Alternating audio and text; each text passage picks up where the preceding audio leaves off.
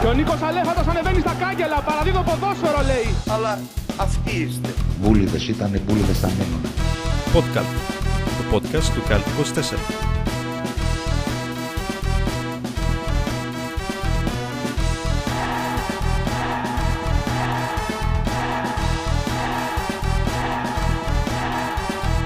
Γι' αυτό είμαι και εγώ εδώ, ε, για να σας φωτίσω όλους. Φίλες και φίλοι, καλησπέρα, καλημέρα, ανάλογα τι- το σημείο της ημέρας που έχετε επιλέξει να ακούσετε το podcast μας. Άλλη μια εκπομπή στο podcast του, το podcast του Cult 24 ε, και θα είμαστε μαζί σας για να σχολιάσουμε τα όσα γίνανε την προηγούμενη αγωνιστική και όσα πρόκειται να γίνουν αυτή που έρχεται στο αγαπημένο μας πρωτάθλημα της Super League. Όπως πάντα φυσικά κοντά μου οι αγαπητοί φίλοι Φίλιππος Δημόπουλος και Γιώργος Παπαθαναήλ και όχι Παπαθαμιλής. Καλησπέρα παιδιά. Καλησπέρα, καλησπέρα. Καλησπέρα Τέλη. Καλησπέρα Φίλιππε. Τι γίνεται; Καλά είμαστε Γιώργος. Εσύ. Είμαστε έτοιμοι λοιπόν να ξεκινήσουμε. Είμαστε έτοιμοι λοιπόν να ξεκινήσουμε. Ε, με όλα όσα έγιναν την προηγούμενη εβδομάδα στη, στη Super League. Είχαμε το μεγάλο derby. Έτσι.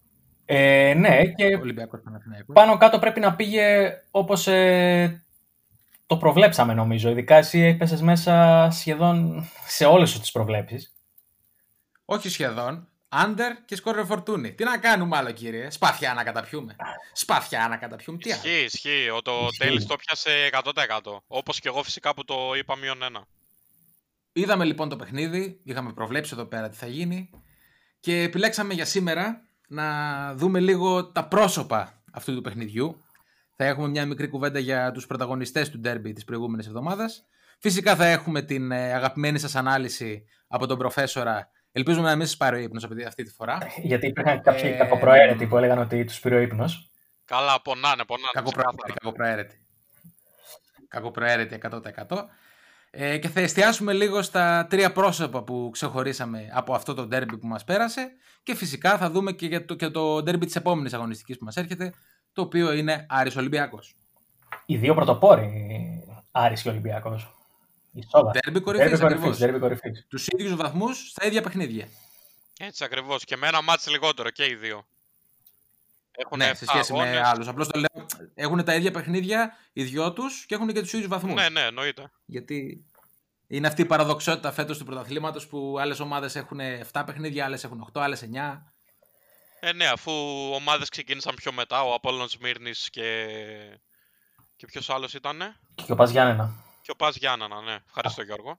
Αυτοί τα έχουν παίξει όλα, Ακριβώς. όλα το μέξι νομίζω τα παιχνίδια. Δεν έχουν κάποιο... Ναι, τα πήραν όλα μπάριζα. Ωραία. Και αν λάβουμε υπόψη και την κατάσταση που υπάρχει με τον κορονοϊό, που δεν ξέρουμε πώς θα συνεχιστεί και πού θα καταλήξει, ε, καταλαβαίνουμε ότι είναι μεγάλες οι αποκλήσεις. Δηλαδή, μπορεί να φτάσουμε κάποια στιγμή, παιδιά, να έχουμε και ομάδες που έχουν τρία και τέσσερα παιχνίδια λιγότερα. Εκεί πέρα δεν ξέρω τι θα γίνει ακριβώς. Ε, αν έχουν Αν δηλαδή κρούσματα- συνεχιστεί για πολύ καιρό. Αν έχουν κρούσματα οι Ε, ναι, αν ομάδες έχουμε μαζεμένα, έτσι θα γίνει. Έτσι είναι. Ακριβώς. Είναι περίεργη η χρονιά που ζούμε. Το 2020 είναι ίσως η χειρότερη χρονιά που έχουμε ζήσει. Και παρακαλάμε να φύγει. Ακριβώς. Ας κάνουμε μια επισκόπηση όμως λίγο στο τι έχει γίνει στην αγωνιστική. Να δούμε λίγο και κάτι ανακοινώσεις που έχουν βγει. Υπάρχει η Super League χωρίς ανακοινώσεις και χωρίς σχολιασμό για διαιτησία δεν νομίζω ότι υπάρχει. Ναι, ναι, ξεκάθαρα. Ε, αρχικά είχαμε το, το, επ- το επικό σκηνικό με τον Πόλωνη που δεν μπορούσε να κάνει δηλώσεις μετά το μάτς. Αυτό Δεν ακριβώς τι ξέρω αν το έγινε. είδατε, ναι. Το είδα, αλλά δεν έδωσα σημασία γενικά. Γιατί το Σάββατο δεν ασχολήθηκα πολύ με μπάλα, να την πω την αλήθεια μου. Δηλαδή το μάτς το είδα. Οπότε εσείς θα σχολιάσετε τι. Τι Ε, και την ώρα πώς. που πήγαινε να κάνει δηλώσεις μετά το μάτς ε, δεν τον άφηναν. Από πάνω φώναζαν μέχρι που εκνευρίστηκε ο Λάζλο της καρδιάς μας και αποχώρησε για τα αποδητήρια. Ποιοι ήταν αυτοί που φώναζαν οι επιστήμονες, ήταν αυτοί που φώναζαν κύριε Φίλιππε; Μάλλον ε, VIP, VIP, VIP. Επιστήμονες δηλαδή. Μπορεί και διδακτορική να ήταν, ξέρεις, ναι. Και διδακτορικοί, ναι. Μπορεί να ήταν και διδακτορικοί, όντως. ναι. Μπορεί να είχαν και διπλωματική όλα, τα πάντα. Ναι, αλλά Εννοείται. Φίλιππε, είχαμε και άλλα παιχνίδια. Εννοείται. Δεν ήταν μόνο. Αρχικά τα- να πούμε ότι φυσικά Ολυμπιακός η Παναθηναϊκός. Super League είναι το καλύτερο πρωτάθλημα στον κόσμο. Ένα πρωτάθλημα το οποίο προσφέρει σκορ, θέαμα, ανακοινώσεις και τα πάντα. Πράγματα τα οποία δεν θα βρείτε σε κανένα άλλο πρωτάθλημα. Καλά, αυτό είναι δεδομένο. εννοείται. Ισχύει ότι έβρεξε γκολ πάντως. δηλαδή. Έβρεξε ναι, ναι, γκολ, ναι. ακριβώς. 2-2 ο, ο Ατρόμητος με τον ε, Απόλλωνα. Ε, 2-2 η Λαμία, η Λαμία με την 2-2, Τρίπολη. ε, η Λαμία με... Με, η Λαμία με την Τρίπολη, ναι, 2-2 έληξε. Αυτό που το δίναμε χ το έδωσε ο Φίλιππος, αλλά το έδωσε και 0-0, οπότε εντάξει. Εντάξει. Έπιασε Τι το λευκή κύπελο. ισοπαλία, τι ισοπαλία τώρα, λεπτομέρειες. Στο, Μετράμε το χ. στο ΠΑΟΚ Πας Γιάννενα τι έγινε; Στο ΠΑΟΚ Πας Γιάννενα αρχικά μπήκε το γκολ στο τέλος του ΠΑΟΚ. Αρχικά πήγε Μια- το γκολ στο τέλος. Οκ, ναι. Αρχικά μπήκε το γκολ στο τέλος. Ναι, εντάξει, Ναι, δεν οκ, πειράζει, οκ. δεν μιλάω καλά ελληνικά. Προσπαθώ, ρε παιδιά, μην με κάνετε Οκ, έτσι. οκ, ναι. Ε, ο Πάοκ κέρδισε 2-1 τα, τον Πας Γιάννενα στο τέλος. Ο Πας έπαιζε και με 10. Ναι, βγήκε ο Ε, σκόρερ του. Βγήκε ο σκόρερ του ακριβώς. Δύσκολο, δύσκολη νίκη για τον Πάοκ, νομίζω. Πάντα τα Γιάννα δυσκολεύουν τον ΠΑΟΚ. Και βέβαια είχαμε και προφανώς ε, θύελα σήκωσε το τελευταίο, το, το γκολ της νίκης του Καντουρί και έχει γίνει από ό,τι έχουμε διαβάσει σήμερα έχουν γίνει διάλογοι και διαπληκτισμοί μεταξύ Έτσι ακριβώς. Έχει γίνει κακός χάμος. Θα μπούμε, θα μπούμε λίγο, παιδιά. Θα μπούμε, θα μπούμε και στα διαιτητικά αργότερα. Να πούμε όμως ότι είχαμε κι άλλα. Δεν ήταν μόνο αυτό. Είχαμε διπλό που κράτησε τον Άρη στην κορυφή. Είχαμε το διπλό που κράτησε τον Άρη στην κορυφή μέσα στο Αγρίνιο. 0-1 Μπρούνο Γκάμα και το παιχνίδι σβήνει. Καληνύχτα. επαγγελματικό διπλό μπορούσαμε να πούμε. Επαγγελματικό διπλό ακριβώς. Και φυσικά είχαμε και το, το δεύτερο ντέρμπι της αγωνιστικής που ήταν ΑΕΚ Λάρισα. Έτσι. Ποιο τέρμπι, ρε. Όπου η ΑΕΚ στο... ε, τώρα σε παρακαλώ, μιλάμε τώρα για ε, τίγρη εναντίον ε, του υψηλότερου ποινικολόγου της χώρας. Αυτό το υψηλότερο, συγγνώμη λίγο, Παρακαλώ. συγγνώμη λίγο. Λες κάτι για το ύψος του κυρίου Αλέξη Κούγια; Όχι βέβαια, τον είπα ότι είναι ο υψηλότερος σε ό,τι αφορά το πρεστίζ ποινικολόγος της χώρας. Α, α, οκ, εντάξει. Έχει κάποιος διαφωνία σε αυτό το θέμα; Όχι. Όχι, όχι, όχι. Αν έχει κάποιος να το Δεν, λύσουμε. υιοθε- δεν υιοθετούμε ότι λέει ο Τέλης, οι υπόλοιποι δύο. Η εκπομπή δεν υιοθετεί πολλές φορές ούτε αυτά που λέει η ίδια. Οκ. Έτσι ακριβώς. Αρχικά να πούμε ότι το έπιασα και αυτό το match. ΑΕΚ Λάρισα 4-1 να πούμε, έτσι. 4-1. Βγάλαμε και το over 3,5. Και ΑΕΚ με παρακαλώ, γκολ της γκολ ΑΕΚ. που είπα. Και Να ΑΕΚ τα με λέμε γκολ αυτά. γκολ που είπα. Έτσι. Βεβαίως. Ε, Μοιράσαμε λεφτά το προηγούμενο Σαββατοκύριακο. δηλαδή. Και είναι. Γενικά, δεύτερο ημίχρονο θύελα η ΑΕΚ. Έχουν βάλει κάτι γκολάρες ο Σιμόες με τον Καλανόπουλο. Είναι να ξαναβάλουν αυτοί οι δύο παίκτες τέτοια γκολ στον ίδιο αγώνα. Ή γκολ, Χίλια παιχνίδια να τους ή δώσουν γκολ νομίζω δεν στον θα ίδιο γίνει. αγώνα ακόμα. Ούτε καν ε, καλό γκολ. Ναι, Αυτό, πε- αυτό πες μπορεί και να γίνει. Τα Ναι, γκολ τα γκολάρες, είδατε. γκολάρες και τα Είναι δύο. κάτι τούβλα και τα δύο με τη μία. Και το πρώτο, και το ένα μηδέν ήταν ωραίο. Ναι. Ναι, ναι, ναι. Του Μαχαίρα. πρώτο Εγώ γκολ με αυτό την που ΑΕΚ, κρατάω, ναι. παιδιά, από αυτό το match είναι άλλο όμως. Δεν κρατάω ούτε τα ωραία γκολ, ούτε το υψηλό σκορ. Κρατάω ότι έληξε το match και ο Αλέξης ο Κούγιας δεν έβγαλε ούτε μία ανακοίνωση για τη διαιτησία. Αυτό που το είπα, όντως. Είναι, Μας έστειλε κουβά. είναι κοσμοϊστορικό. Γιατί είπαμε και over 2,5 ανακοινώσεις, έτσι. Μα Πήγαμε πανηγυρικό κουβά σε αυτό. Ναι, μιλάμε όντως. Ε, Ακριβώς. Για να μην λέμε μόνο αυτά που πιάνουμε, να λέμε και αυτά που Ακριβώς. βαδιάζουμε. ήταν Γιατί επικό. πάνω απ' όλα, Που θα είναι και τα περισσότερα δηλαδή. πάνω απ' όλα, ό,τι λέμε και όσα λέμε συνήθως βγαίνει το ανάποδο. Έτσι. Πρέπει να το πούμε και αυτό. Να προστατέψουμε τον κόσμο. Έτσι είναι. Ε, είχαμε Έτσι. φυσικά αλλαγή προπονητή στην ΑΕΛ, να πούμε επίσης. Ο κύριος Γρηγορίου αποχώρησε από την ΑΕΛ. Ε, σύμφωνα με τον Αλέξη τον Κούγια, αποχώρησε ένας φίλος ε, και όχι απλά συνεργάτης. Και φυσικά τη θέση του πήρε ποιος τέλει. Ο Γιάννης ο Τάτσι, Αλέκο Ή δεν αλλιώς- το λες, ε. ο οποίος. Ή, ή αλλιώς ε, Τρέβορ Φίλιπς, θα έλεγε. κάποιος. Άλλος είναι ο Αλέκος, ρε αστοιχείωτε. Α, ναι. Ο αδερφός του Αλέξη. Sorry, ρε παιδιά, εντάξει. Ντροπή σου. Ε, ναι, Καλά, τώρα. που Συγγνώμη, να- ρε, συγγνώμη, εντάξει. Θέλετε να συστηθούμε; εντάξει. Κόψου Το- μόνος. σου. Βάλε μου. Αυτό, ε, δηλαδή, εντάξει. Δεν έχω, δεν έχω λόγια. Δεν έχω λόγια για, για τον κύριο Παπαθεμελή και την ύβρι που αυτή τη στιγμή. Δηλαδή, γιατί αν θυμάστε, δεν ξέρω πόσοι θυμάστε, γιατί ο Γιάννης Οτάτη θα κάνει το ντεμπούτο του σαν πρώτος προπονητής στη Λάρισα. Ήταν και στον Πλατανιά, νομίζω, και διάβασα ότι έκανε και αρκετά καλή δουλειά. Ο Γιάννης Οτάτη, εγώ τον θυμάμαι καλύτερο παίκτη από τον Αλέκο. Δεν ξέρω τι θυμάστε. Εγώ δεν το θυμάμαι να σου πω την αλήθεια. Σαν παίκτη. Δεν τον θυμάσαι να τα δεσπόζει στο κέντρο, στην Καλυθέα, Δεν αν δεν είναι- κάνω λάθος. Και νομίζω και στην προοδευτική. Καλά, εδώ, εδώ δεν τον ήξερες. Πού να τον θυμάσαι να παίζει. Το Σαλευρί, ναι, μου έχει στοιχειώσει αυτό το Σαλευρί που έχει πίσω εκεί πέρα στο El Paso, στο γήπεδο. Σε, πο- σε πονάει η ομάδα του Σαλευρή. πρέπει, πρέπει κανονικά για αυτό που είπες να ψάξεις τον Γιάννη Τάτσι στα social media και να του ζητήσεις συγγνώμη. Ο οποίος Γιάννης Τάτσης, όπως δήλωσε ο Αλέξης Κούγιας, θα οδηγήσει τη Λάρισα στην Ευρώπη. Ε, είμαστε σίγουροι γι' αυτό. Είμαστε σίγουροι γι' αυτό. Αρχικά εκτιμούμε πάρα πολύ αυτή την επιλογή. Ο Γιάννης Τάτσης είναι ένας άνθρωπος ο οποίος έλειπε από τα σαλόνια του Super League και χαιρόμαστε για την κίνηση αυτή. Βγάζει κάτι το αρχοντικό, είναι η αλήθεια. Επίσης, να πούμε. Με μεγάλη πορεία, παιδιά, σε πας Γιάννενα, ακράτητο, Καλυθέα, Καβάλα, Πανηλιακό. Μακρά πορεία και σαν παίκτη στην Αλφαθηνική. Έτσι ακριβώς. Και ήρθε η ώρα να δοκιμαστεί και σαν ε, προπονητής. Του ευχόμαστε καλή Να επιτυχία. πούμε ότι ξεχάσαμε την συντριβή του Αχηλέα του Μπέου, όπου ο Βόλος ιτήθηκε με 1-4 από τον Όφη. Το παιχνίδι της Δευτέρας. Ναι, που ε, για να λέμε την αλήθεια, βέβαια, έμεινε με 10 παίκτες ο Βόλος στο, τρι- στο μισάωρο και εκεί πέρα δεν υπήρχε δυνατότητα να αντισταθεί στον Όφη, ο οποίος έχει ανέβει πολύ και σκοράρει πάρα Έτσι. πολύ. Ο, Παίζει ωραίο ο ποδόσφαιρο. οποίος Βόλος Παίζει φέτος πολύ ωραίο είναι ποδόσφαιρο. καλύτερος από πέρσι, νομίζω. Ο Βόλος. Παρά το.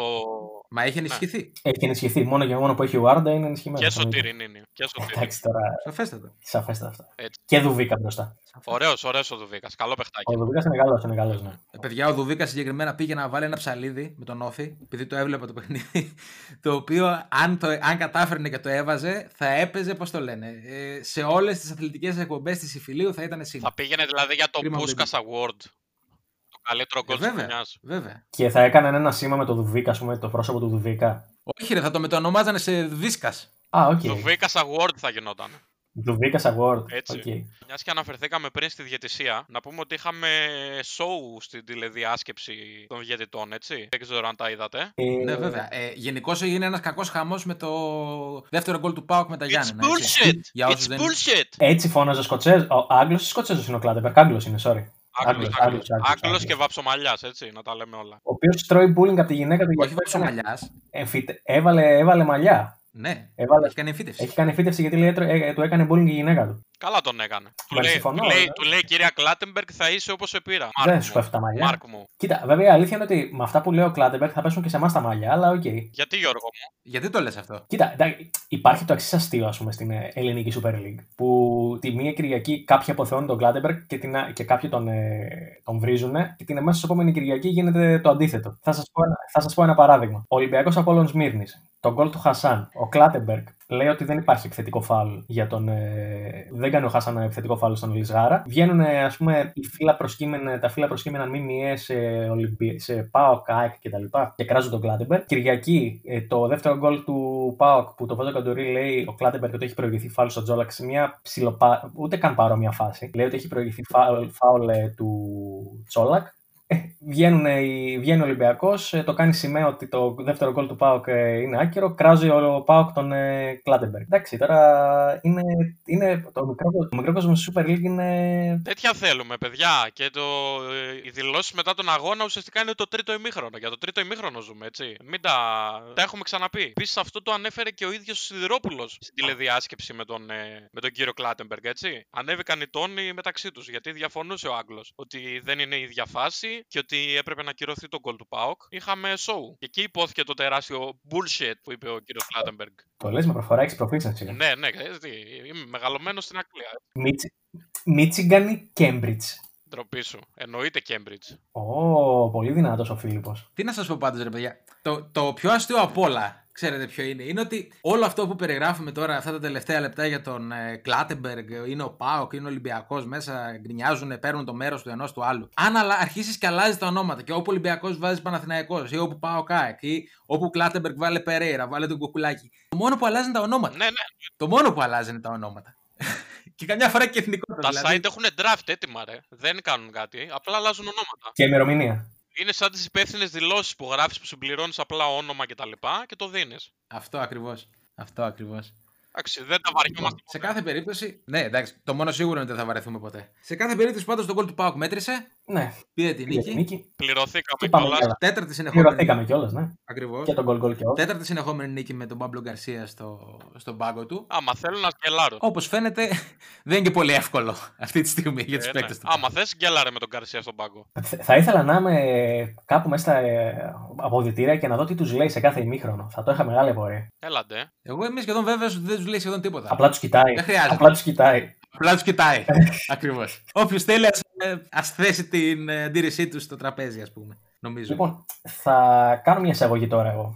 Γιατί σκεφτήκαμε και σαν podcast ε, που χτίζεται τώρα ε, η προσπάθεια και το χτίζουμε ουσιαστικά και τη θεματολογία. Έχουμε αποφασίσει και με τον Φίλιππο και με τον Τέλη κάθε αγωνιστική να βρίσκουμε τους πρωταγωνιστές της και να τους σχολιάζουμε. Και επίσης μας ε, ήρθε και η ιδέα ε, να, σαν, ένα, σαν μια ε, θεματική ενότητα τι θα ήταν άμα δεν ασχολιόταν με το ποδόσφαιρο. Σε αυτή την αγωνιστική, λοιπόν, ε, αποφασίσαμε ότι οι πρωταγωνιστές ήταν τρεις. Ο ένας είναι ο Λάζλο Μπόλωνη, ο οποίος είναι ο προπονητής του Παναθηναϊκού. Ο δεύτερος είναι ο Κώστας Φορτούνη, ο οποίος και σκόραρε και έδωσε την νίκη στην ομάδα του. Και ο τρίτος είναι ο Φρεντερίκο Μακέντα, ο Ιταλός επιθετικός. Ο οποίο. Ναι, Φεντερίκο, τι είπα, Φρεντερίκο. Ναι. Okay. Ο Φεντερίκο Μακέντα Θα λοιπόν. ο Ιταλός τιμωρηθείς, θα τιμωρηθείς γι' αυτό. Δεύτερη κίτρινη κάρτα, κόκκινη, σε λίγο θα αποβληθώ. Ο οποίος ε, έχασε μια μοναδική ευκαιρία για να φέρει το μάτι στα ίσα. Για τους δύο πρώτους, για τον Λάζλο Μπόλωνη και για τον Κώστα Φορτούνη, ε, αποφασίσαμε να το σχολιάσουμε εμείς, ενώ για τον ε, Μακέντα τον δώσαμε βορρά στα σχόλια του κοινού και έχουμε κρατήσει τα καλύτερα 20, τα οποία πραγματικά είναι κλάμα. Οπότε, τέλει, θες να ξεκινήσεις εσύ για το τι θα ήταν ο Λάζλο Μπόλωνη άμα δεν ήταν, ποδοσφαι... άμα δεν ήταν προπονητής; Αν δεν ήταν προπονητής, λοιπόν, ο Λάζλο Μπόλωνη, εγώ έχω δύο ερμηνείες που θα μπορούσα, θα τέριαζε στο δικό μου το μυαλό. Η πρώτη είναι εξής. Ε, τύπου γαλ- ε, σε γαλλικό εστιατόριο, εκεί στο, στο Παρίσι, γυρεός σεφ, ο οποίος κάποτε ρε παιδί μου μαγείρευε εξαιρετικά. ρε παιδί μου, ε, από όλο τον πλανήτη πήγαιναν για να φάνε τα φαγητά του κλπ. Και πλέον έχει χάσει κάθε, πια, κάθε όρεξη πια. Κάθε όρεξη. και απλά μαλώνει με τους μικρότερους μάγειρες και περιμένει να βγει στη σύνταξη. Ένα είναι αυτό. Το δεύτερο είναι ο, είναι ο φιλόλογος που είχαμε στο Λύκειο και μας έκανε τα μαθήματα στη θεωρητική Δευτέρα-Τρίτη Λυκείου. Έχει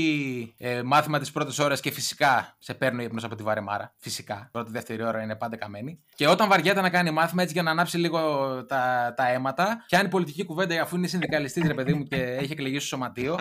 Εγώ αυτό πιστεύω ότι ο Λάζλο Μπόλωνη μπορείς να πεις ότι είναι. Θα μπορούσε να είναι. Λοιπόν, είμαστε πολύ κοντά. Είμαστε πολύ κοντά, Φίλιππε. Θα πω λίγο εγώ γιατί κολλάει τώρα και μετά πες εσύ το δικό σου. Πες. Εγώ έχω. Ε, τέλει, φίλε, είμαστε πολύ κοντά. Εγώ το φαντάζομαι να είναι όντως συνταξιούχος ε, φιλόλογος ε, στο, στο δημόσιο, σε δημόσιο ε, σχολείο του Βουκουρεστίου, ο οποίος έχει αποσυρθεί και έχει πάει, έχει νοικιάσει μια, έχει αγοράσει μια έκταση στην επαρχία της Ρουμανίας και έχει φτιάξει ένα ενοποιείο με τη γυναίκα του οικογενειακό, όπου μπορεί κόσμος να τον επισκέφτεται και να βλέπει το εινοποιείο, να γεύεται διάφορες, ε, διάφορους μεζέδες που θα κάνει η κυρία Μπόλωνη. Θα τους κάνει ξενάγηση ο ίδιος βέβαια και θα μιλάει για το, για το εκπαιδευτικό του έργο και θα, κάθεται, και θα κάθεται μαζί σου μετά γύρω από το τζάκι, θα πίνετε ένα κρασί εμφυλαώς- εμφιαλώσεως του 1985 και θα αναπολύτει σε στιγμές που ε, ήταν ε, καθηγητής. Και θα λέει ιστορίες για μαθητές και τα λοιπά; Ναι, ναι, ναι, ναι. ναι. Ωραίο, ωραίο. Τα συνδύασες και τα δύο, εσύ, μπράβο. ωραίο. Ναι, ναι, το είχα, ε, το, ε, μου, κάνει, αυ- μου κάνει ότι σίγουρα θα μπορούσε να έχει νοποιείο. Έχει και αυτά τα κόκκινα μάγουλα, λίγο τα γυαλάκια. Είναι, είναι. Ε, εγώ, παιδιά, δεν είμαι κοντά. Ε, εγώ θεωρώ ότι θα ήταν μεγάλο γιατρός. Θεωρώ ότι θα ήταν σκληρός γιατρός του τύπου δεν θα αναλάμβανε όποια και όποια περίπτωση ασθενή, ας πούμε. Θα ήταν από αυτούς τους ε, γιατρούς ξέρεις, που αντιπαθείς, ας πούμε. Είναι τελείως ψυχροί και ομοί με τους, ε, με τους ε, συγγενείς των, ε, των ασθενών, με τους ίδιους τους ασθενείς. Θεωρώ ότι θα ήταν ε, ο πιο μεγάλος γιατρός, ας πούμε, στη Ρουμανία, στο top νοσοκομείο, χιλιάδες ευρώ μισθό κτλ. Και θα ήταν τελείως σνόμπ ακόμα και με τους ε, ειδικευόμενους του. Ναι, εσύ το πήγες λίγο σε άλλο, σε άλλο επίπεδο. Ναι, μου Εντάξει. κάνει έτσι λίγο, ξέρεις, ε, ψυχρός και τα λοιπά, έτσι, αυτό μου βγάζει. Μου βγάζει έτσι προφίλ μεγάλου γιατρού. Ω, Εντάξει, όχι. ε, Ναι. Μπορεί να Ο μα... Κώστας ο Φορτούνης, Γιώργο, Ο Κώστας ο τι Φορτούνης- πιστεύεις ότι θα ήταν αν δεν ήταν ε, παίκτη Ολυμπιακού. Κοίτα, δεν πιστεύω ότι δεν θα έχει καμία σχέση με το ποδόσφαιρο ο Κώστας ο Φορτούνης. Ο Κώστας ο Φορτούνης νομίζω ήταν. Ε, κατάγεται από τα τρίκαλα κιόλας, ε, άμα δεν κάνω λάθος. Από εκεί πέρα Ναι, ναι. ξεκίνησε. Ναι, ναι. Οπότε η- θεωρώ ότι θα έπαιζε στην τοπική ομάδα του χωριού του, όχι στα Τρίκαλα, όχι στην ομάδα των Τρικάλων, στο χωριό ας πούμε από που είναι ή δεν ξέρω. Θα έπαιζε στην τοπική ομάδα εκεί πέρα που θα ήταν πολύ καλός, θα ήταν το καλύτερο δεκάρι στην ΕΠΣ Τρικάλων, αλλά δεν θα έκανε καριέρα γιατί θα είχε θέματα με τον προπονητή του. ο Όχι οποίος γιατί τον ζήτησαν μεγάλες ομάδες και δεν τον άφησε ο πατέρας του. όχι, όχι, θα είχε θέματα με τον προπο- προπονητή του, όπω θεωρητικά έχει τώρα θέματα με τον Πάντρο Μάρτινς, ας πούμε. Επίσης, αυτό θα έπαιζε Σαββατοκύριακα εκεί πέρα. Ε, μέσα στη βδομάδα θα δούλευε βοηθός σε πρακτορείο ΠΑΠ, όπου μετά από κάποια χρόνια, επειδή οι γονείς του έβλεπαν ότι μάλλον δεν τα παίρνει τα γράμματα, θα, και ο ιδιοκτήτης του, του πρακτορείου πουλούσε την άδεια, θα του την έπαιρναν, την άδεια για, για να αποκατασταθεί ο Φορτούνης. Ο οποίος μόλις έπαιρνε το προποτζίδικο, θα κορνίζαρε τη φανέλα από την ομάδα τοπικού με το 10 στην πλάτη πάνω στον τοίχο και θα έμπαινε επίσης και χορηγός στη φανέλα της ομάδας. Πρακτορείο τυχερός Κώστας. Καλό, καλό, καλό. Εγώ πάλι πιστεύω ότι ο Φορτούνης είναι αυτός ο ξάδερφος του φίλου σου από το χωριό, ο, τον οποίο συναντάς στην πόλη που ήρθε για να σπουδάσει γεωπονία και τη μία και μοναδική φορά που θα τον πετύχεις, βγαίνετε όλοι μαζί της σε ένα ορθάδικο, σε ένα τέτοιο, είναι αυτός που κάθεται όλη την ώρα μόνος του, πίνει το ποτό του και δεν μιλάει σε κανέναν. Δεν ξέρεις τι κάνει εκεί. Επίσης θα μπορούσε να είναι νομίζω και βοηθός σερβιτόρου σε παραλιακό καφέ. Έλα ρε φίλε, έλα. Ο οποίος βγάζει τη δουλειά διαμαρτύρητα, ρε παιδί μου. Ξέρεις, οι υπόλοιποι θα κάνουν συνωμοσίες και από εδώ και πώς θα κάνουμε τα ρεπό και αυτά και τα tips. Δεν συμμετέχει ποτέ. Σχολάει, πηγαίνει, παίζει LOL. Αυτό. είχα, και, είχα και μια δεύτερη εκδοχή ότι θα μπορούσε να ήταν ιδιοκτήτης ε, γηπε- από γηπεδάκια 5x5 και ο οποίος θα, κα- θα, διοργα... πολύ καλό, πολύ θα καλό. διοργάνωνε και πρωταθλήματα και θα, έπαιζε, θα κατέβαζε και αυτός ομάδα, αλλά θα, τον έβαζε να παίζει, θα την έβαζε να παίζει στον όμιλο της Πέμπτης, γιατί τρίτη Τετάρτη έχει Champions League το βράδυ. Οπότε δεν ήθελα να το χάσει. Τέλει να πω ότι η μία από τις δύο εκδοχές μου ήταν ίδια με το βοηθό σερβιτόρου. ε, Ωραία. εγώ όμως θα τον έκανα βοηθό σερβιτόρου σε καμένο ελληνάδικο στον Μπουρνάζι σκέψου. Ε, σε τέτοια φάση δηλαδή. Βλέπω τον έχεις τη εκτίμηση τον κόλλο το φορτούνι. Όχι, εντάξει, μια εναλλακτική Μισό, μισό, οικονομία περίμενε. βγάζεις, δεν είναι Συγγνώμη, καταρχάς έχω πάρα πολύ μεγάλο σεβασμό για όλους τους σερβιτόρους. έτσι, εννοείται. Τεράστιο. Όχι, δεν εννοώ. Respect σε, ό- σε όλους όσους κάνουν αυτή τη δουλειά. Εννοείται, ρε, είναι και πιο, παίζει να είναι και, και από τις πιο δύσκολες, ας πούμε. Είναι. Με, με, καλά, τον, καλά κα- κάνουν. με τον κάθε καθυστερημένο που έχουν Δηλαδή εξυπηρετήσει. έχω δουλέψει κι εγώ σερβιτόρος είναι. Ε, για μένα ο Φορτούνης... Έχεις κάνει σερβιτόρος και ξέρει. Έχω κάνει σερβιτόρος και ξέρω. Για μένα ο Φορτούνης θα ήταν ε, βοηθός υδραυλικού. Ο, ο πιτσιρικάς που έρχεται μαζί με τον πενιντάρι υδραυλικό για να σου φτιάξει το, να σου κάνει τις δουλειές στο σπίτι. Και είναι ο τύπος που έχει συνέχεια μαζί του για να του κουβαλάει ουσιαστικά τα εργαλεία. Γιατί όλοι οι βοηθοί υδραυλικοί έτσι κι αλλιώς μόνοι τους στο τέλος μαθαίνουν τη δουλειά. Και είναι το παλικάρι αυτό, το οποίος είναι από πίσω. Φυσικά είναι ήσυχος, δεν, δεν βγάζει άχνα. Ε, μπορεί να του προσφέρεις, ας πούμε, καφέ ή τόστ και με το ζόρι να πει ναι, ας πούμε. Εννοείται ότι αν τον ρωτήσει θα σου πει όχι. Και γενικά αυτό μου βγάζει τέτοιο ένα προφίλ σεμνού παιδιού εργατικού, ο οποίος είναι πίσω από τον ε, κύριο υδραυλικό, ας πούμε, για να μάθει τη δουλειά. Θα μπορούσε να ήταν, ξέρω εγώ, κλα, κλασικός ψυκτικός. Κλασικός ψυκτικό που Ναι, τρέχει με το ναι, συνεργείο Τέτοια φάση, ναι. τέτοια. σε όλα τα ξενοδοχεία το καλοκαίρι. Μπορεί, μπορεί, μπορεί. Και με το κλασικό παντελόνι έτσι πεσμένο στον κόλλο. Όχι, όχι, δεν έχει παντελόνι με. Αυτό το, το, το παντελόνι που πέφτει στον κόλλο είναι με τα χρόνια, είναι σαν Ακριβώς. παράσημο ρε παιδί μου στο στρατό, είναι για τους υδραυλικούς. Όσο πιο πολύ κατεβαίνει, τόσο πιο πολλά γαλόνια έχεις. Και φυσικά, μιας και είπαμε για τα πρόσωπα της αγωνιστικής, ε, είπαμε ότι ο Φεντερίκο Μακέντα ανήκει σε εσάς. Μιας Ναι. και το post που κάναμε στη σελίδα στο Καλτ 24, πήραμε τα 20 καλύτερα σχόλια που συλλέξαμε. Από τα Από χιλιάδες χιλιάδες πραγματικά που στείλατε, ναι. δηλαδή. Ε, ευχαριστούμε πάρα πολύ για τη συμμετοχή. Ξέρουμε ότι πάντα είστε εκεί για οποιαδήποτε τέτοια βλακεία σκεφτούμε εμείς και χαιρόμαστε γι' αυτό. Θες να ξεκινήσεις το μου; ναι, ναι. Λοιπόν, ε, ο Φεντερίκο Μακέντα, λοιπόν, σύμφωνα με εσάς, αν δεν ήταν ποδοσφαιριστής, θα μπορούσε να είναι αυτός που μαζεύει τα κέρματα στη φωντάνα τη τρέβει. Θα μπορούσε επίσης να είναι, μας λέει ένας άλλος φίλος, κολλητός celebrity ποδοσφαιριστή που τον ακολουθεί σε κάθε έξοδο για να μπαίνει στα καρέ του παπαράτσι. θα μπορούσε να είναι ντυμένος τσολιάς στα καλύβια να σε προσκαλεί για προβατίνα. Μας λένε διάφοροι φίλοι. Αυτό είναι από τα καλύτερα. Τεμπέλη σερβιτόρος στη πιτσαρία που πάει από το κακό στο χειρότερο και τσακώνεται με τον Έκτορα Μποτρίνη. Τι έχουμε εδώ, ναι, έχουμε μπάρμαν σε πρωινό καφέ, ερασιτέχνης ποδοσφαιριστής, στο περάκι που δοκιμάστηκε σε άρη και αγροτικό αστέρα, αλλά λόγω προβλήματος στη μέση παίζει τοπικό. Κυριακές πάει σερβι σε γάμους και εκεί. Τέλειο, επίσης τέλειο. Μάγος λέει έχει ταλέντο στο να εξαφανίζεται στο γήπεδο. Εξαιρετικό. Πλάσκε, Και πλάσκε το- με ανοιχτό πουκάμισο σε μπαρ των κυκλάδων να μιλάει με σπαστά αγγλικά σε τουρίστες και να τους λέει ότι θα περάσουν την καλύτερη νύχτα της ζωής τους. τέλειο, τέλειο, τέλειο. Εγώ κλαίω με το επόμενο. Εγώ με το επόμενο κλαίω. Είχαμε, είχαμε έναν τέτοιο λέει στα ροδάκι να παίρνει χρόνια. Αδύνατος και πολύ γρήγορος στο ανέβα κατέβα στη σκάλα. Και είναι και ψηλός ότι πρέπει να τον έχεις μετά πάνω στην πλατφόρμα. το παιδί που αλλάζει τα κάρβουνα στον Αργιλέ, έπω, και σχεδιαστής μόδας στο Μιλάνο, που θα ήταν γνωστός με το μικρό του Φεντερίκο. Φεντερίκο! Λοιπόν, εν τω μεταξύ, οι περισσότεροι έχουν τοποθετήσει τον Μακέντα στο, τομέα, στο τέτοιο της εστίασης. Οπότε, μάλλον τώρα δεν θα, δεν θα δούλευε ο, ο Φεντερίκο. Λοιπόν, λέει, σερβιτόρας που δουλεύει part-time στην ταβέρνα του Σταύρου από την Τολεμαίδα. Καλό παιδί. Προσπαθεί, αλλά λίγο πριν φτάσει στο τραπέζι που ήρθε ο δίσκος. Έχει πρόβλημα στο τελικό σερβίρισμα. Το τέταρτο αγόρι μαφιόζικης οικογένειας Ιταλικής καταγωγής στη δεκαετία του 20 στη Νέα Υόρκη που το αναθέτουν τις πιο χαζές δουλειές για να γιατί δεν κάνει για τις υπόλοιπες.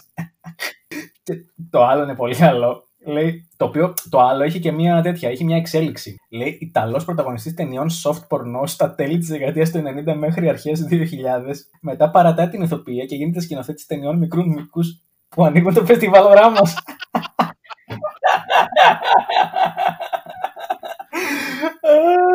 Αυτό. Και το άλλο είναι πολύ ωραίο που λέει Πόρτα σε μαγαζί με μοναδική νοητική ικανότητα τον αλγόριθμο. Έχετε κράτηση και μετά ναι ή όχι. Τα Έχει ένα input και δύο εξόδους ο αλγόριθμος αυτός. Οκ. Okay. Βοηθό στον Τζάκονα στην κλασική περίπτωση βλάβης νούμερο 2. Κάποιος κακοή, εδώ πέρα, εδώ πέρα η εγκάθετη λέει μοντέλο για προφίλ σε μάθημα γλυπτικής να μαθαίνει ο κόσμος να κάνει μεγαλειώδες μύτες. Ελεγκτής του ΑΣ του 31, ρε φίλε, είναι δυνατόν. Δηλαδή... Όποιοι δεν ξέρουν από Θεσσαλονίκη, το 31 είναι ένα λεωφορείο το οποίο διασχίζει όλη την πόλη. Και άμα είναι να το πάρεις, ας πούμε, από το τέλος μέχρι από την αρχή που ξεκινάει από τα κτέλ για να πας κάπου ανατολικά. Στη, μέχρι ε, τη Βούλγαρη, ναι. Μέχρι τη Βούλγαρη, ας πούμε. Λίγο πιο κάτω από το γήπεδο του Άρη, ας πούμε, να σας το πούμε. Ε, θέλεις μια ώρα. Ναι, ναι, ξεκάθαρα. Εν ολίγης γίνεται χαμός κιόλας σε αυτό το δρομολόγιο. Πολύ ωραίο και βαθύ ρε παιδί μου με νόημα. Τι, τι, τι, τι κουλτουριάρικο λαό που έχουμε. Πρωταγωνιστής σε Ιταλικές τσόντες του Σαλιέρι. Όχι όμως τα βασικός πρωταγωνιστής, αλλά σαν λίστα ματάκιας που βλέπει να κάνουν έρωτα στη γυναίκα του και αυτός αυνανίζεται με το μικρό του εργαλείο. Sorry που γυρνάω, εντάξει, αυτό ήταν έπος. Η φαντασία. Είστε άρρωστοι, παιδιά, και μπράβο σας. Είστε άρρωστοι. Λοιπόν, ταλέντε που τον έφαγαν τα κυκλώματα σε καφενείο να λέει Μαλάκα, εμένα να με έβαζες εκεί θα το έβαζα. Ο, εντάξει, αυτό το πρωταγωνιστή στι τελικέ τότε στο Σαλιέρι και αυτό δείχνει μια εξέλιξη. Ναι, ναι. Λοιπόν, Βλέπεις, έχουν πολλά στο. Μπράβο, μπράβο τα παιδιά. Μπράβο τα παιδιά. Ε, όταν έκανα τη διαλογή, είχα τα κρίση από Είχα πραγματικά τα κρίση από τα γυαλιά. Η... Ήταν 1100 κάπου τα σχόλια, αλλά αποφάσισα να, αποφασίσαμε να κρατήσουμε μόνο τα 20. Και για να κλείσουμε και γενικά το... τα του Derby, είχαμε βάλει έναν διαγωνισμό που ξεσχιστήκατε να θέλετε πραγματικά. Έστειλε μόνο ένα. Μακελιό. Μπορέσαμε να τα όλα αυτά. Ναι, είχαμε πει να στέλνετε τις ε, πιο αγαπημένες σας ιστορίες από τα ντέρμπι Ολυμπιακού Παναθηναϊκού. Ε, έστειλε μόνο ένα άτομο, οπότε είναι. Η ευκολότερη νίκη στη διαγωνισμό ever ο οποίος ε, τώρα θα επικοινωνήσουμε μαζί του για να, για να του στείλουμε την μπλούζα, το t-shirt. Ο οποίος είναι και από Γερμανία και λέει: Εγώ είμαι Παναθηναϊκό από, από μικρός και θυμάμαι το 13-14 την νίκη με 0-3 με τον Ολυμπιακό. Τώρα λέει Γάβρος, αλλά ok. Okay. Πριν αρχίσει το μάτς, μου είχε πει ο ξάδερφος: Σήμερα νικάμε τον Ολυμπιακό. Εγώ δεν μπορούσα να το πιστέψω γιατί παίζαμε χάλια μαύρα. Σχέση με τώρα ήμασταν βέβαια Μπαρσελόνα. Βάλαμε λοιπόν το 0-1 μου λέει: Κοίτα που παίζουμε καλή μπάλα, τρία γκολάκια θα τους βάλουμε. Λέω εγώ: Άμα βάλουμε τρία γκολ και κερδίσουμε, θα βγούμε σόμπρακο στην πλατεία στην Κόρινθο. Έλα που τα βάλαμε, αλλά ήταν φλόρο και δεν το, χρωστάει και το χρωστάει το Μάλλον μετά από αυτό έφυγε στη Γερμανία ο φίλος. Μάλλον από αυτό έφυγε στη Γερμανία. Μας έβγαινε και καλή επιτυχία με το podcast. Το ευχαριστούμε τον. Ε, Συγχαρητήρια και για την ε, δύσκολη νίκη για το t-shirt του Κάλτ 24. Ναι. Πάμε, πάμε στον πράσινο, στο πράσινο αλέφαντο. Ήρθε ακριβώς η ώρα του πράσινου αλέφαντο, ήρθε η ώρα του προφεσόρ, του αγαπημένου μας φίλου του Ιωάννη του Κυράπογλου από την Κάσο, ο οποίος θέλει να κάνει την ανάλυση και, το, και του ντέρμπι αυτής της εβδομάδας, αλλά και να σας μιλήσει φυσικά για τα όσα γίνανε στο παιχνίδι του Παναθηναϊκού με τον Ολυμπιακό. Με τον Ολυμπιακό. Ε, ελπίζουμε να μην σας πάρει ο ύπνος αυτή την εβδομάδα, όπως λέγανε κάποιοι εγκάθετοι για τον ε, προφεσόρ της σελίδας. Πάμε λοιπόν να τον ακούσουμε να δούμε τι έχει να μας πει. Προφεσόρ! Τρέχουμε τώρα δυνατά, μαρκάρουμε, Μίτσο δώσε πάσα, Μάρκο μη κοιμάσαι, πιάσε μια μπύρα. Στα εξηγόρια. Ο προφεσόρ είναι εδώ για να ευλογήσει αρχικά τα γένια του, γιατί αυτό που λέγαμε για το πρώτο ημίχρονο στο μάτς του Ολυμπιακού με τον Παναθηναϊκό έγινε πράξη για τον Ολυμπιακό, μπήκε γερά, έβαλε το πρώτο γκολ και εκεί πέρα έκλεισε τον, τον Παναθηναϊκό στο μισό του γήπεδο και έδειξε ότι είναι το αφεντικό, έτσι. Και μετά είχε την πολυτέλεια στο δεύτερο να οπισθοχωρήσει για λίγο και να δώσει την μπάλα. Λοιπόν, από εκεί και πέρα και για το Μακέντα μπορούμε να πούμε ότι δεν, δεν, δεν είναι παίκτης που μπορεί με μια φάση να βάλει γκολ και φάνηκε και, και στον αγώνα. Ειλικρινά, άμα βάζαμε τώρα ένα πολ στο καλτ και ρωτούσαμε αν, ε, εάν ο Παναθηναϊκός περνούσε στα προγραμματικά του Europa League και αντί για 6 ή 8 δύσκολους αγώνες που θα έχει να, να παίξει, εάν, εάν φυσικά βγει στις θέσεις για το Europa League, πράγμα δύσκολο αυτή τη στιγμή, έτσι όπως είναι η κατάσταση, εάν λοιπόν έχει έναν αγώνα για να περάσει στους ομίλους του Europa League και με μια δυσκολότερη ομάδα. Αν κάναμε ένα πολ και ρωτούσαμε ποιον επιθετικό θα ήθελε, θα ήθελαν οι οπαδοί του Παναθηναϊκού να, να έχει σε αυτόν τον αγώνα, Πρώτο στην επιλογή πιθανότατα θα ήταν ο Μαζέχα, μετά ο με σακατεμένα πόδια 40χρονος plus Σισέ, ο Σαραβάκος που είναι κοντά στα 50, Μπορώ να φανταστώ τον 35χρονο, 36χρονο Μπεργκ να είναι στις πρώτες επιλογές. Ίσως και ο Σάντορ Τόργκελε ε, είναι πάνω από τον Μακέντα, σίγουρα θα είναι βασικά. Αν αναλογιστούμε σε πόσο κρίσιμα σημεία χάνει φάσεις ο, ο Ιταλός. Τέλος πάντων, αφήνουμε πίσω αυτό το μάτς. Μεγάλο ντέρμπι το Ολυμπιακός Άρης, από την άποψη του ότι κρίνει πρωτιά έτσι αυτή τη στιγμή. Είναι δύο ομάδες οι οποίες αν όχι οι πιο ποιοτικέ αναφορικά με τον τρόπο παιχνιδιού τους είναι οι πιο αποτελεσματικές σίγουρα έτσι. Λοιπόν, δύο ομάδες οι οποίες είναι πολύ πολύ πολύ συμπαγείς πίσω και προσπαθούν μπροστά να κάνουν το ένα γκολ, τα δύο γκολ με βάση την ποιότητά τους. 4-3-3 Ολυμπιακός, 4-2-3-1 ο Άρης, ο οποίος Άρης δεν έχει παίξει με, με εύκολους μόνο αντιπάλους. Μην τρελαθούν. Έχει πάρει διπλά σε δύσκολες έδρες, νίκησε τον Παναθηναϊκό παίζοντας πολύ ωραίο ποδόσφαιρο μέσα στο ΑΚΑ, νίκησε τον Πανετολικό εύκολα. Αυτό που ήθελα να πω και είναι το κλειδί είναι το γεγονός ότι ο Ολυμπιακός θα είναι κουρασμένος με λίγες λύσεις. Έτσι, από τη μία μεριά, με μεσοβδόμαδο αγώνα, οπότε θα κάνει αυτό, θα επιδιώξει να κάνει αυτό που έκανε και με τον Παναθηναϊκό. Γρήγορο γκολ. Γιατί μετά έχει την ποιότητα να κρατήσει και το 0 πίσω. Από την άλλη, το καλό μέρος του Άρη είναι, και είναι το, το πρώτο. Ο Άρης στα 3 από τα 4 τελευταία μάτς που έχει πάρει τις νίκες του, έχει βάλει γκολ στο πρώτο ημίχρονο. Και μάλιστα, όχι όχι με πολύ κατοχή. Ε, μέσω όρο πρώτη χρόνου έχει 51,5% κατοχή. Δηλαδή δεν είναι ότι βασίζεται στο να έχει συνεχώς την μπάλα στα πόδια. Ωραία ε, έχει την μπάλα στα πόδια του στο δεύτερο μέρος των αγώνων, εκεί που έχει το προβάδισμα και το κρατάει, άμα δείτε, ο μέσος όρος στο δεύτερο ημίχρονο της κατοχής του Άρη είναι 57% από το 51,5 του πρώτου μέρους, όπου δηλαδή τι κάνει. Δίνει την μπάλα στον αντίπαλο λίγο, είναι ισορροπημένο το μάτς, καταφέρνει το ένα γκολ, μετά στο δεύτερο, εκεί που υποθετικά ο αντίπαλος πρέπει να έχει την μπάλα στα πόδια του, που υποθετικά ας πούμε ο Παναθηναϊκός θα έπρεπε να, να έχει την μπάλα στα πόδια κλπ. κλπ. Ε, εκεί ανεβαίνει από το 51 μισό στο 57. Ο Ολυμπιακός από την άλλη έχει ένα κυριαρχικό 58% κατοχής στο πρώτο μέρος, αλλά τα 3 στα 4 μάτς του είναι χι ημίχρονο. Που σημαίνει ότι εάν ο Άρης μπορέσει και βρει το 0-0, έχει το 0-0 στο πρώτο μέρος, ωραία, μπορεί στο δεύτερο και με βάση το πόσο κουρασμένος ήταν ο Ολυμπιακός και με τις λίγες ποιοτικές και έμπειρες λύσεις του, να κρατήσει μπάλα, γιατί το ποσοστό της κατοχής του Ολυμπιακού στο δεύτερο ημίχρονο πέφτει από το 58 στο 56. Μικρή αλλαγή μεν, αλλά εάν ο Ολυμπιακός προσπαθήσει να ανοιχτεί, ίσως και να το πληρώσει, έτσι. Δηλαδή δεν βλέπω πώς αυτό το μάτς θα ανοίξει, δεν βλέπω πώς αυτό το μάτς θα μπορέσουν να μπουν πολλά γκολ, εκτός να πετύχει ο Άρης ένα γκολ νωρίς, και εκεί πέρα αλλάζουν όλες οι, οι σταθερές που υπάρχουν μέχρι τώρα στα μάτια των δύο ομάδων. Δηλαδή, Άρης από τη μία βάζει γκολ νωρίς, βάζει γκολ στο πρώτο μέρος, από την άλλη μεριά ο Ολυμπιακός βάζει γκολ 3-4 φορές στο δεύτερο μέρος. Πολύ πιθανό να κυλήσει το μάτς με ένα 0-0 στο πρώτο μέρος και μετά να προσπαθήσει μεν ο Ολυμπιακός να κρατήσει την μπάλα στα πόδια του και από την άλλη ο Άρης να προσπαθήσει να βρει αντεπιθέσεις. Εκεί είναι το θέμα τώρα. Δεν έχω να πω πολλά. Με... Βρίσκω τρόπους όπου ο Άρης μπορεί, εάν είναι προσεκτικός στο πρώτο μέρος, να εκμεταλλευτεί κούραση του Ολυμπιακού δεν θα είναι σοφό από μεριά του Ολυμπιακού να ανοιχτεί. Δεν μπορεί κιόλας από την άποψη ότι δεν ξέρω αν θα επιστρέψουν ο Αραμπί με τον Χασάν. Ούτε ο Βαλμπουενά σίγουρα. Οπότε θα είναι όντως ένα ντέρμπι. Και θα είναι ένα ντέρμπι πολύ πιο συναρπαστικό από ότι το ανιαρό και εύκολο 1-0 του, του Ολυμπιακού με τον Παναθηναϊκό. Αυτά από μένα και φιλιά από την Κάσου. Γεια σας. Ωραία. Αυτά ήταν και από τον ε, προφεσόρ μας, τον ε, το Γιαννάκη μας από την Κάσο, τον πράσινο αλέφατο. Που έχει γαλουχίσει τη νέα γενιά της Κάσο στο Κάσο 24. Και πάμε στο Άρης Ολυμπιακός, κύριε. Άρης Ολυμπιακός, ναι, το παιχνίδι της αγωνιστικής.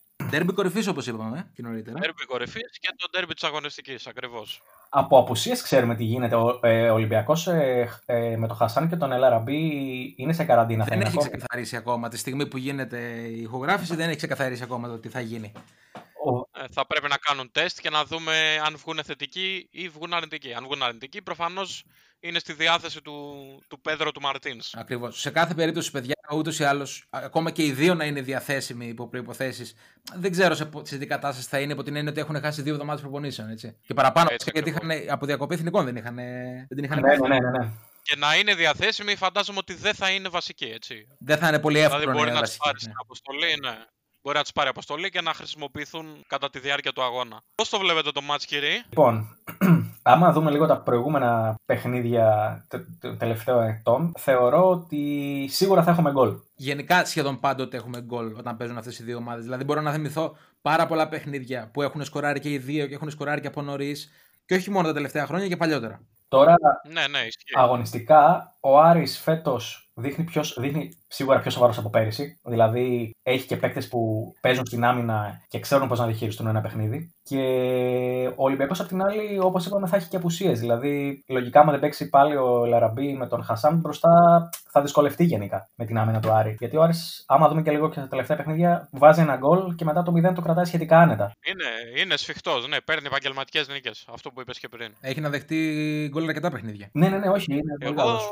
εγώ, παιδιά, θεωρώ ότι θα είναι πολύ σφιχτό μάτς. Δεν, δηλαδή, σε σχέση με, τα, με την προϊστορία των αγώνων Άρη Ολυμπιακού, θεωρώ ότι θα είναι το πιο σφιχτό μάτς που έχουμε δει τα τελευταία χρόνια. Γιατί και οι δύο προφανώς θέλουν την νίκη και οι δύο θέλουν να μείνουν αίτητοι. Δηλαδή, θα κοιτάξουν να διαφυλάξουν για το 0 πίσω. Μ- Μη σας κάνει εντύπωση. Δηλαδή, δεν θα μου, κα- εμένα προσωπικά δεν θα μου κάνει εντύπωση αν έρθει και 0-0. Ε, 0-0 Ναι, δεν βέβαια, νομίζω. είναι, και εγώ περιμένω κλειστό παιχνίδι να πω την αλήθεια και για, για, για αυτούς τους λόγους ακριβώς που είπατε. Και για τις απουσίες του Ολυμπιακού, ο οποίος ούτως ή άλλως ε, έχει βάλει αρκετά γκολ στα παιχνίδια του στο πρωτάθλημα, αλλά δείχνει ότι ψάχνει ακόμα να βρει το χαρακτήρα που είχε πέρσι. Έτσι. Και είναι και λογικό γιατί φύγανε και παίκτες. Και πολλοί άλλοι απουσιάζουν λόγω κορονοϊού και διάφορων άλλων προβλημάτων. Ο Δε Άρης έχει, ένα- από τη στιγμή που ανέλαβε ο Άκης ο Μάτζιο, έχει μια πολύ ξεκάθαρη ταυτότητα μέσα στο γήπεδο. Κυνηγάει να παίρνει τα περισσότερα δυνατά με τη λιγότερη δυνατή σπατάλη δυνάμεων. Και η λογική λέει ότι πάμε για ένα κλειστό παιχνίδι. Και είναι και πιο ξεκούραστος από τον Ολυμπιακό ο Άρης, έτσι. Ο Ολυμπιακός έχει και μάτς ε, με τη City μες στο εβδόμαδα. Ο Άρης δεν έχει ευρωπαϊκές υποχρεώσεις, οπότε είναι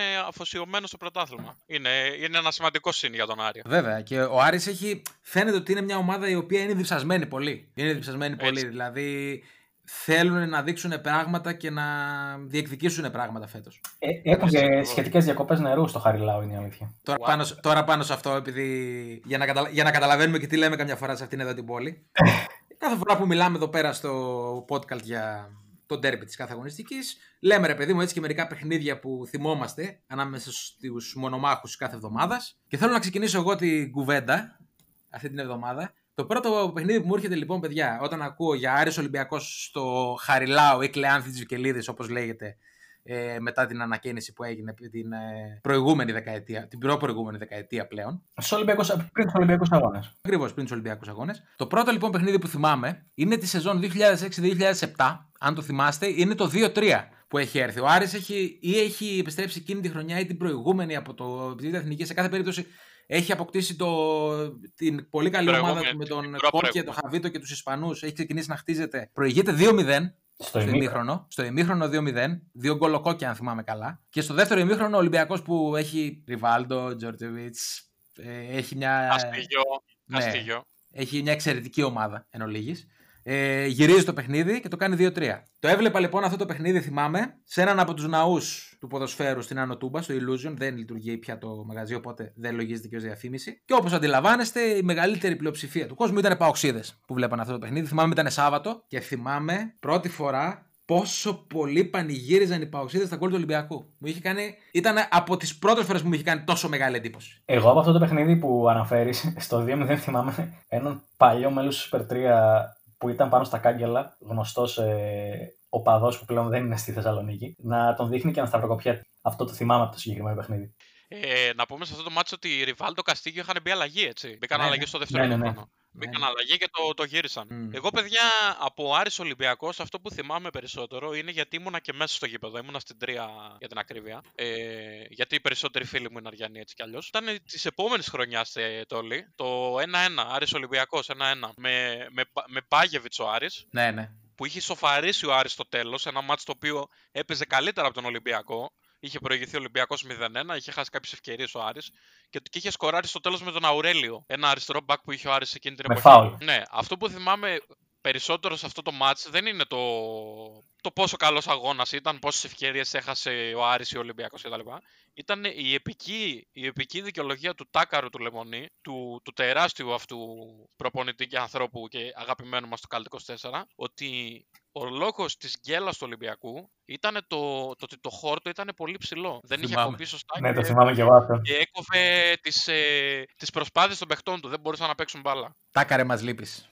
Εγώ αυτό που Ξεκάθαρα. θυμάμαι, ε, βασικά είναι δύο παιχνίδια. Είναι ένα, ένα πέντε που ο Ολυμπιακός έπαιρνε πρωτάθλημα και έχει ανέβει στο Χαριλάου τελευταία αγωνιστική προτελευταία, δεν θυμάμαι. Τελευταία που, αγωνιστική νομίζω ήταν. που το γήπεδο είναι άδειο σχεδόν. Όχι σχεδόν, είναι άδειο. Δεν θυμάμαι αν έκανε αποχή ο Super 3 ή γενικά είχε. Έχω την εντύπωση ότι ήταν κλει- και κλεισμένο το θυρών στο συγκεκριμένο παιχνίδι. Απλά, ναι, και εγώ αυτό θυμόμουν, αλλά μετά θυμήθηκα ότι είχε ο παδό του Ολυμπιακού μέσα. Μπορεί να ήταν ε, ball boys, ρε παιδί. Όχι, ρε, είχε κόσμο στην, ε- ήταν στην ένα. πα- Τότε τους έβαζαν ε, τους φιλοξενούμενους στην ένα δεξιά πάνω. Και είχε Ναι, κόσμο ναι. εκεί. Και ένα ακόμη είναι ένα, ένα, μια νίκη του Άρη με ένα 0 με την, πρώτη, την πρώτη χρονιά που ανέβηκε, νομίζω είναι. Όταν ανέβηκε τη δεύτερη, χρονιά, τη δεύτερη φορά που είχε πέσει. Ε, με το Χαβίτο. Ή ήταν τη, δε- δεν θυμάμαι, ή ήταν την πρώτη ή ήταν τη δεύτερη. Με ένα 0 με. Έχω την εντύπωση ότι ήταν τη δεύτερη. Δηλαδή την πρώτη πρέπει να ήταν αυτό που ανέφερα εγώ. Και φυσικά εντάξει, αρισμό το παιχνίδι είναι και το λίγο σκυπέλο έτσι, που παίξανε στο. Εντάξει, δεν μιλάμε για τον παράζ του Βόλου υπό την έννοια ότι κανένας μας δεν ζούσε τότε έτσι. Αλλά Ε, ναι, εντάξει. το 1980 αυτό. Αλλά ο τελικός κυπέλου του 2007 του 2008, 2007-2008 η σεζόν. Ε, είχε, είχε επίσημη μείνει στην ιστορία έτσι που έγινε ο τελικός στη Θεσσαλονίκη μετά από πάρα πολλά χρόνια και ο Ολυμπιακός, κακά τα ψέματα, έκανε παρέλαση σε αυτό το τελικό. Παιδιά, ακόμη πιο επικός τελικός από αυτόν είναι ο, επικό, ο τελικός πριν πέσει ο Άρης. Α, ναι, ναι, ναι. ναι, ναι. Α, στην Ε, Πάτρα. Στην Πάτρα. με το, με το μη με τον Μπενίσκο και όχι τόσο γιατί ο Άρης έτσι κι αλλιώς πήγε σε ένα μάτς που δεν είχε καμία ελπίδα γιατί ο Ολυμπιακός ήταν ομαδάρα τότε έτσι. Ε, Καλά. και ο Άρης έτσι κι αλλιώς εκείνη τη χρονιά πήγαινε για να σωθεί περισσότερο. Μας έχει πέσει. Ε, ναι, ε, ήταν το επικό σκηνικό που είχαν ε, αφήσει τα πούλμαν τον κόσμο του Άρη ανάμεσα στον κόσμο του Ολυμπιακού. Δεν ξέρω αν το Ναι, θυμάστε. ρε, αυτό. εννοείται, εννοείται. Αφού είχαν πάει τότε το, από μένα από το σχολείο με, με βανάκι κάποιοι κάτω αυ- στην τέτοια εκδρομή στην Πάτρα και μου λένε μας αφήσανε όταν γυρίζαμε μετά, μας αφήσανε λέει μέσα στο και περάσαμε μέσα από τον κόσμο του Ολυμπιακού. Απίστευτα πράγματα, απίστευτα πράγματα. Καλά, ένα παρόμοιο σκηνικό είχε γίνει παιδιά και στο τελικό, τον, τον πασίγνωστο, τον περιώνυμο τελικό του Βόλου, τον ιστορικό αυτό τελικό του 2017, όπου υπήρξαν ε, περιπτώσεις που ο παδί του Πάου και της ΣΑΕΚ μπαίνανε μαζί στο γήπεδο. Λόγω του ότι η αστυνομία δεν είχε καταστρώσει το κατάλληλο πλάνο. Όχι, λόγω του υπήρχε ευγενή άμυλα και είναι ξαδέρφια. Μα αυτή ήταν, με η μεγάλη πλάκα ήταν αυτή ότι από τη μία μεριά του γηπέδου που ήταν η πεζογέφυρα, γινόταν ό,τι γινόταν στην πεζογέφυρα που το απολαύσαμε όλοι στη χώρα, και από την άλλη Πόσα μη- είχε, είχε πόσα κόσμο και των δύο ομάδων που μπαίνανε μαζί στο γήπεδο. Ωραία τέλειο, πράγματα. τέλειο. Ωραία πράγματα. Από τις μεγάλες στιγμές της ελληνικής αστυνομίας είναι αυτές. Επικός σκηνικό και ευχαριστούμε την ελληνική αστυνομία γιατί γεννήθηκαν άπειρα μήνυμα εκείνη τη μέρα, έτσι. Είναι πάντα δίπλα στον πολίτη. Πάντα δίπλα στον πολίτη και πάντα δίπλα στο Κάλτε 24. Ακριβώς. Να το πούμε κι αυτό. Αυτά λοιπόν και με τον τέρμι της αγωνιστικής. Πάμε σιγά σιγά στο στοίχημα.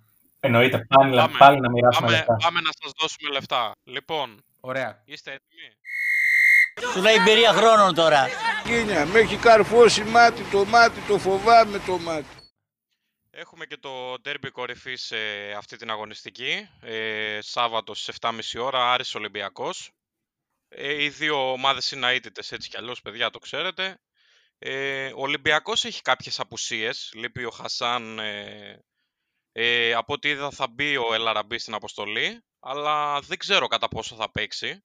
Στοιχηματικός πώς το βλέπουμε το παιχνίδι; Ναι, στοιχηματικός, ε, αυτό πήγαινα να πω, με πρόλαβες. Ε, εγώ πιστεύω, παιδιά, ότι θα λήξει χ το μάτς. Ή 0-0 ή 1-1, δεν ξέρω. Θεωρώ ότι τους βολεύει και τους δύο και δεν θα ρισκάρουν και πολύ. Πάει με σημείο λοιπόν. Ναι. Γιώργο, Καλοπληρωμένο το έχει, 4-0-5.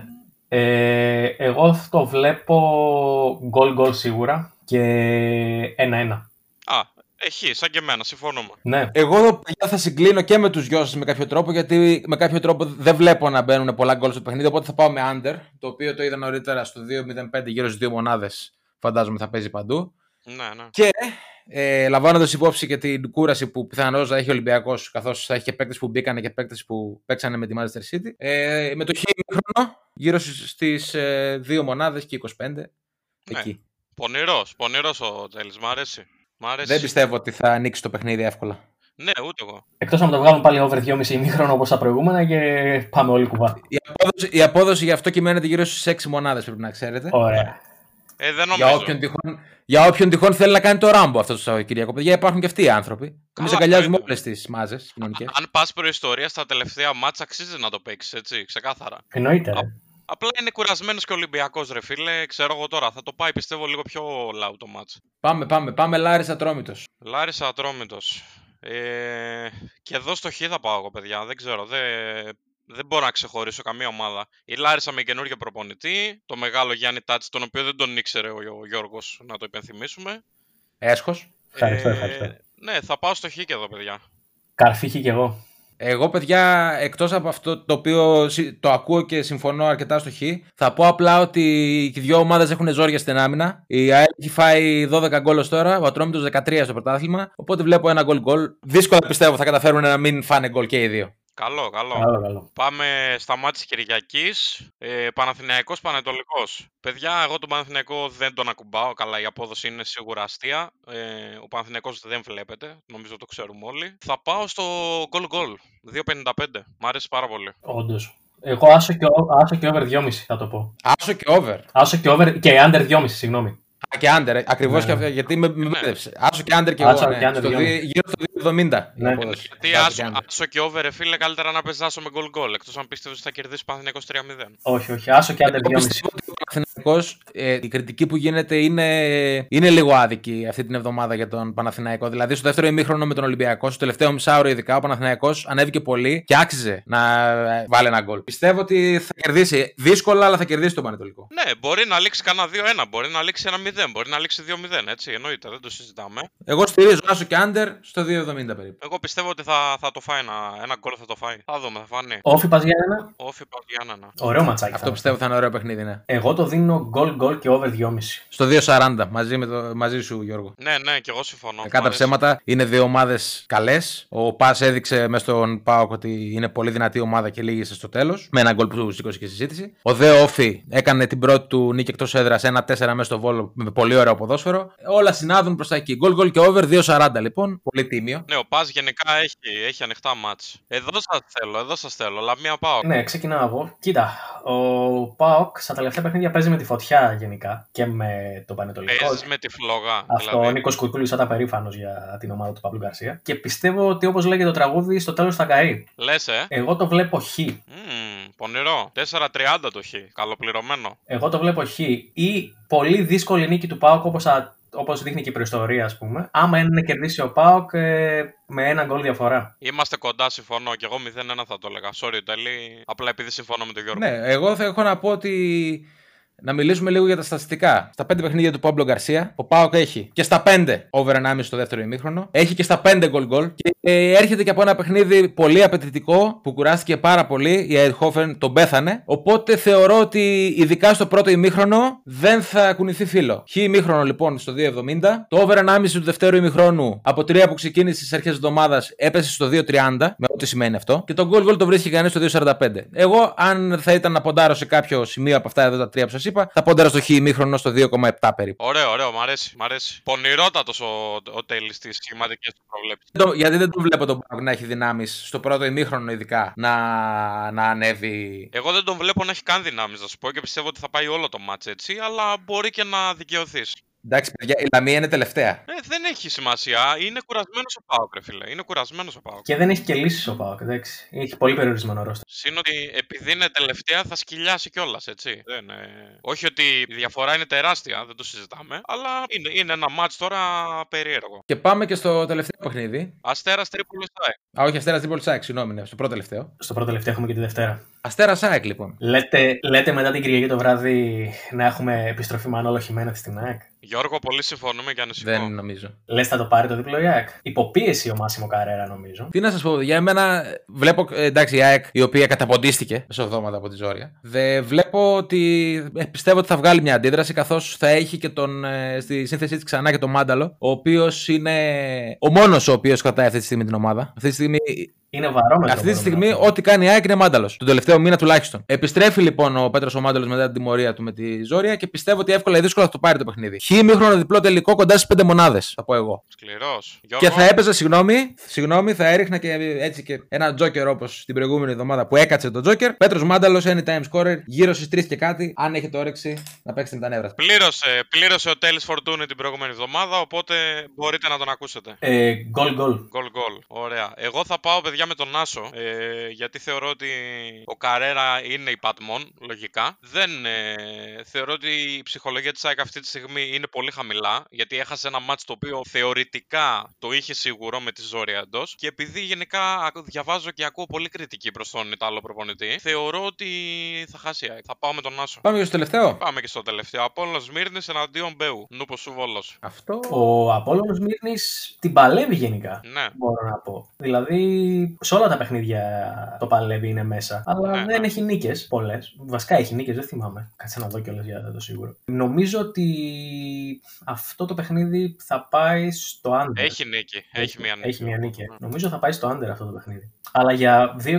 που είναι ο Άσο μου φαίνεται λίγο χαμηλά επίσης. Όχι, η απόδοση είναι αστεία.